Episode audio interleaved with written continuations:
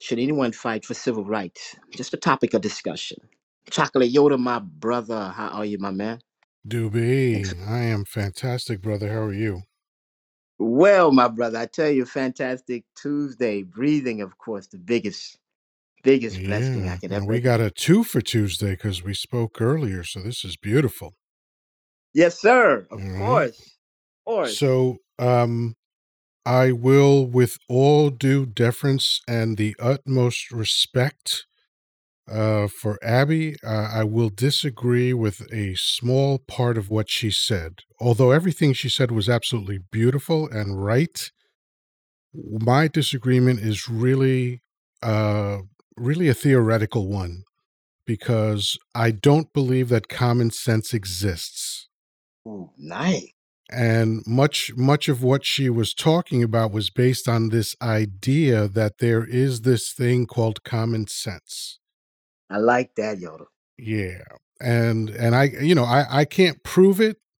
This is just a feeling I have, but I don't see evidence of common sense because when uh, you you did promise that this was going to be a societal issue earlier, and uh, this is very interesting to me because I would change in my mind. I, I take out the word civil and I put in the word human because civil rights is associated with America from the 50s to now. But human rights is a tale as old as time. And I'm going to give you a couple of examples. There is this thing which is the oldest known legal code in the world. It's called the Reforms of Urukagina of Lagash, and this is ancient West Asia. This legal document about human rights goes back to 2350 BC. Ooh, Okay. wow. The Neo Sumerian Code of Ur-Nammu goes back to 2050 BC. We're talking about 4,000 years ago. Wow. Okay. And then there's the Code of uh, Hama, Hammurabi. I always forget that. The Code of Hammurabi. So you know, and and these are these are things that are like three thousand years old. Way before the Magna Carta, way before the English Constitution, way before the American uh, Declaration of Independence, way before the Civil Rights Movement. So this is a tale as old as time. And if if common sense existed, the fight for human rights wouldn't exist.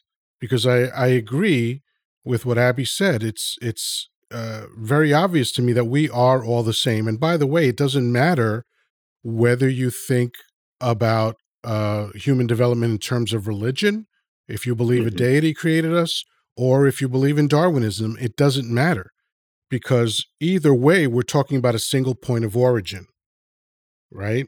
And Yeah. if and if human beings had a single point of origin, that means we are literally all the same.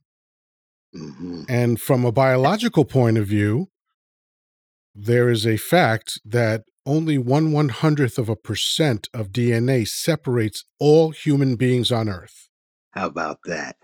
How about that? So then, knowing all that, knowing all that, right? The science, the philosophy, all that, the reality of all of that. So why do human rights violations continue. It's because it's not profitable to have people think that they are all the same. Wow. so there's an agenda basically of what, what you're laying down on the table. 100%. 100 there mm. always is if you if you look at look at the sunnis and the shias look at the northern ireland in the 80s uh, look at the uh, hutus and the tutsis in 1993 uh, mm-hmm. Look at what's going on right now in Yemen. Look at what's going on right now in the Middle East, uh, in other parts, uh, in Israel and Palestine. Look at, um, oh my God, so many examples. Uh, the the Sunnis and the Shias. If you look at all those examples, when you strip away the rhetoric and the bullshit and the invisible man in the sky nonsense, it's all an agenda to control. Yes, exactly. And and then you would have to ask why, though, Chocolate. Why? because it's profitable. How terrified do you think that leaders of countries are, the wealth class, the political class that is controlled by the wealth class? How terrifying must it be to imagine a unified citizenship? Boy. Because if if we unify, we will easily rise up against them. If we unify, we will recognize that we don't need these people. Right?